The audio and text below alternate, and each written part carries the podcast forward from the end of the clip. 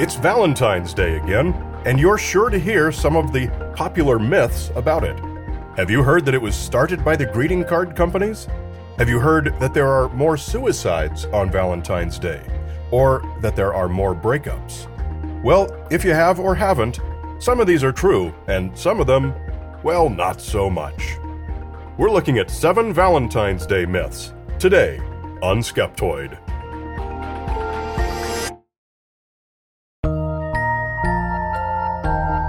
Ready to take your Skeptoid experience to the next level? Head on over to skeptoid.com slash go premium to become a proud member and unlock a world of exclusive benefits. Picture this ad free listening and extended versions of every new episode, diving deep into the mysteries and real truth without interruption. Take this opportunity to elevate your journey and join the Skeptoid community today. Skeptoid.com slash go premium.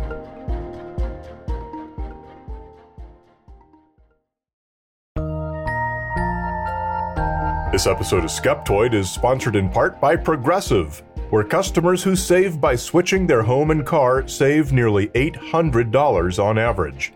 Quote at progressive.com. Progressive Casualty Insurance Company and affiliates. National average 12 month savings of $793 by new customers surveyed who saved with Progressive between June 2021 and May 2022. Potential savings will vary. You're listening to Skeptoid. I'm Brian Dunning from Skeptoid.com. Seven Valentine's Day Myths. Today it's time to find out how much you think you know about Valentine's Day. Around every holiday, every year, the internet fills up with articles with a title similar to today's episode Myths about Halloween, Facts You Didn't Know About Christmas, what have you. And the quality of information in those articles is sometimes, well, questionable. And often the questions themselves are dumb ones, things that weren't really myths or that nobody was really wondering about. So I've put on my best thinking cap and come up with what I think are seven solid Valentine's Day myths. Some might be true, some might be false, some might be a mixture. But regardless, I hope you find it more engaging than the usual version.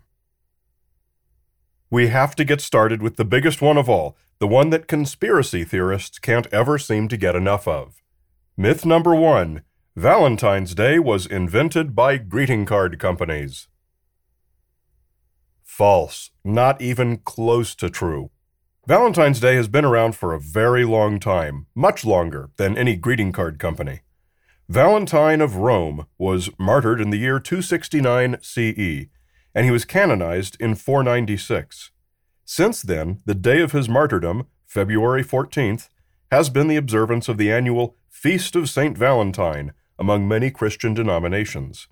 Around the year 1400 CE, give or take a century or so, the annual feast became more of a celebration of love, and that was long before any greeting card companies existed. Ever since then, people have been giving love themed gifts on Valentine's Day. The greeting card companies jumped onto that market segment much, much later. So, how did this get to be such a popular, widely believed myth? Simple, it's the perfect conspiracy theory. See how much money the greeting card companies make off the holiday each year, and we turn to that age old wisdom follow the money. But follow the money, while a popular trope, is rarely the best way to determine the truth of a conspiracy theory. Ambulance companies make money whenever there's a car accident, and if we followed the money there, we'd conclude that ambulance companies must be causing the car accidents to profit from them. Hallmark need not be the cause of Valentine's Day to effectively monetize it. Myth number two Valentine's Day comes from the Roman festival Lupercalia. Also false, but also a pretty darn big coincidence. In ancient Rome, there was an annual spring fertility festival called Lupercalia, celebrated over three days, from February 13th to the 15th. Note that span includes Valentine's Day. On the final day of the festival, many of the priests would get naked and take strips of hide from the animals upon whom they had just feasted and run around the city swinging them. Young women would try to get swatted with the strips, with the idea being that this would make them more fertile. Whatever floats your boat, I say. Lupercalia was officially banned in 391, but continued for some time. Even a hundred years later, about the time St. Valentine's feast began, the Pope and the Roman Senate still bickered over whether Lupercalia was an important Roman tradition or an irreligious farce. And so, with Lupercalia and St. Valentine's feast being on almost the same day, and with Lupercalia having been about fertility, and the modern Valentine's Day being about love, many people have assumed a connection between the two. But it's not so. St. Valentine's feast was on February 14th because that's the date of Valentine's martyrdom, not because it fell during Lupercalia. And Lupercalia had already been going on for a long time before Valentine of Rome was even around. Its date certainly had nothing to do with him. Further, the things the two days celebrated were nearly opposite. Lupercalia was an almost pagan fertility festival, while St. Valentine's feast celebrated Valentine's martyrdom for ministering to oppressed Christian worshippers. Myth number three suicides are up around Valentine's Day. False, probably, but not certainly. This was a big surprise for me, as I'd always anecdotally heard that suicides are up on most such holidays. If you turn to the internet, articles about suicide and Valentine's Day are everywhere. It's just assumed. But few of these articles seem to be turning to the scientific literature to see if it's backed up or not. The reason I give it a wishy washy false is that I did find conflicting data. One thing that's for sure, though, is that homicides are definitely up around all the major holidays, and parasuicides are up as well. A parasuicide is one where you go through all the motions, often including actual self harm, but without having the actual intent to kill yourself. The effect is seen most strongly in the days leading up to Valentine's Day, consistent with what researchers might be likely to hypothesize that people experience increased anxiety and depression as Valentine's Day nears, and they don't have a date. But then the day comes, and they find they get through it without any real problem. It's important to note that I did find one study which found no such increase in non fatal self harm leading up to Valentine's Day. This study was limited to central London in the late 1980s. But as far as completed suicides go, the studies I found were generally older and looked at smaller data sets. Some found suicides slightly up around major holidays, and some found no such effect. In my experience, this usually means you can conclude that whatever effect there may be is in the background noise level of the data. However, there is one other interesting effect that appears to be pretty solid. Holidays tend to have a postponement effect on suicides. Whether there are more suicides may be up for question, but those that do happen are pushed back from the days before the holiday until the days after the holiday. People who are contemplating suicide anyway may tend to wait and see how the holiday goes, and then when it goes as badly as they expected, they may follow through on their plans. I do want to commend Google for one thing. When I was doing some searches relating to this topic, they put the national 988 Suicide and Crisis Lifeline number big and bold at the top of the results 988. If you found this episode as a result of some searches because you or someone you know might be pondering this, please text or call 988 in the United States or search your own country's similar service. Head on over to skeptoid.com slash store and explore the Skeptoid store where curiosity meets cool. We have books, socks, shirts, hoodies, and more. Check out our slick new Bigfoot design where the mystery of this legendary cryptid never looked so good. And while you're here, don't forget to grab a Skeptoid USB drive, your portal to all episodes and all our movies, now including the UFO movie They Don't Want You to See. That's not all we have planned. We have a lineup of way more cool stuff coming soon. So head on over skeptoid.com slash store and snag your swag.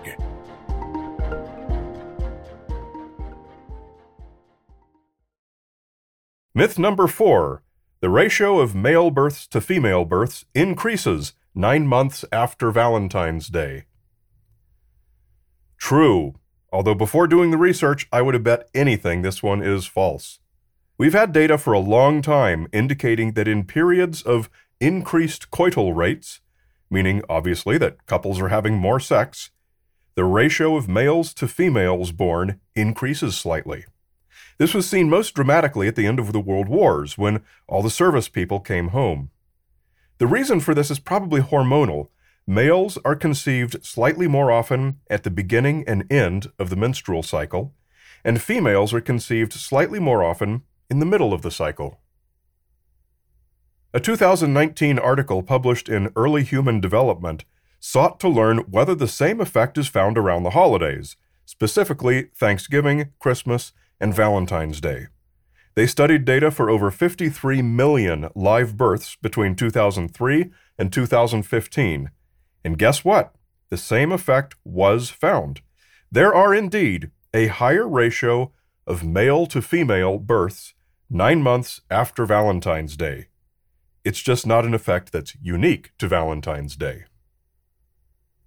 Myth number five Cupid uses his bow and arrow to make people fall in love.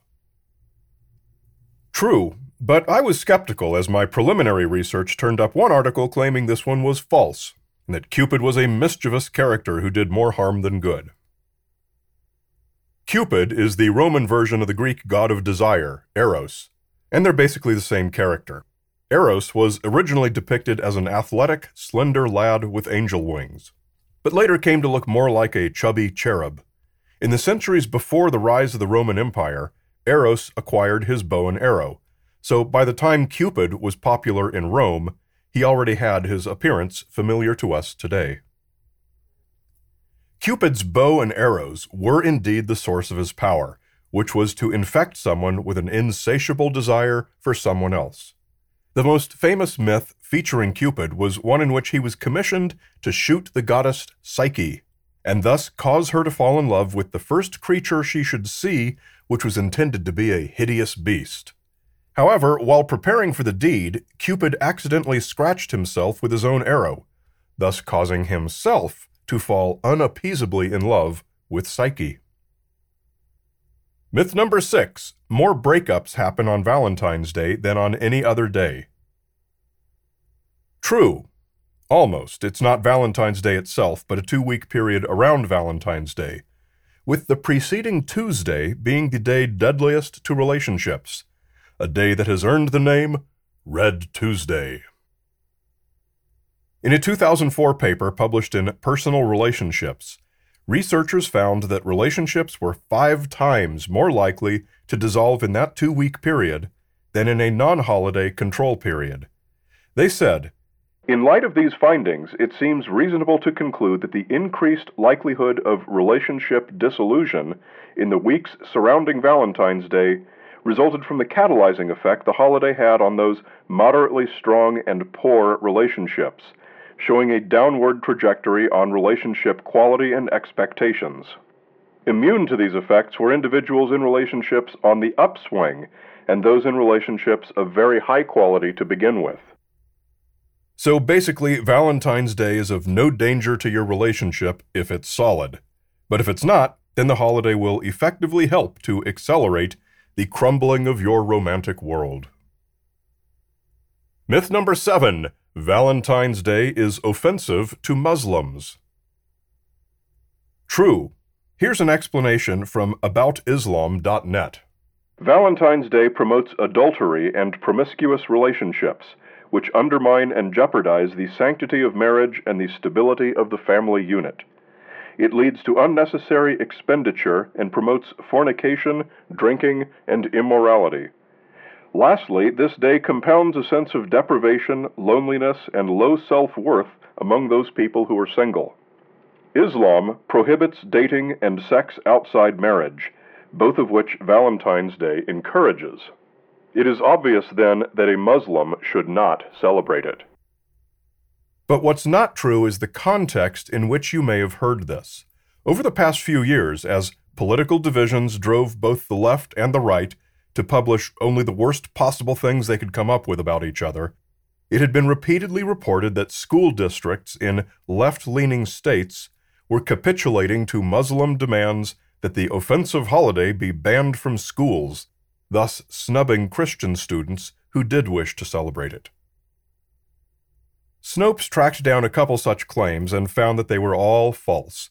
At the time the article was written, it appeared there was no evidence that any school in the United States has banned Valentine's Day celebrations at the behest of Muslims. Although many school districts have long had policies banning classrooms from observing any religious holidays.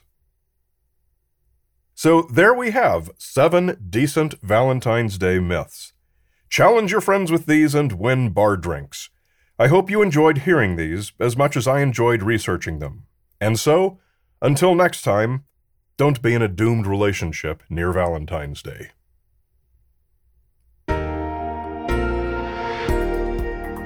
But you know who your relationship with will never be doomed?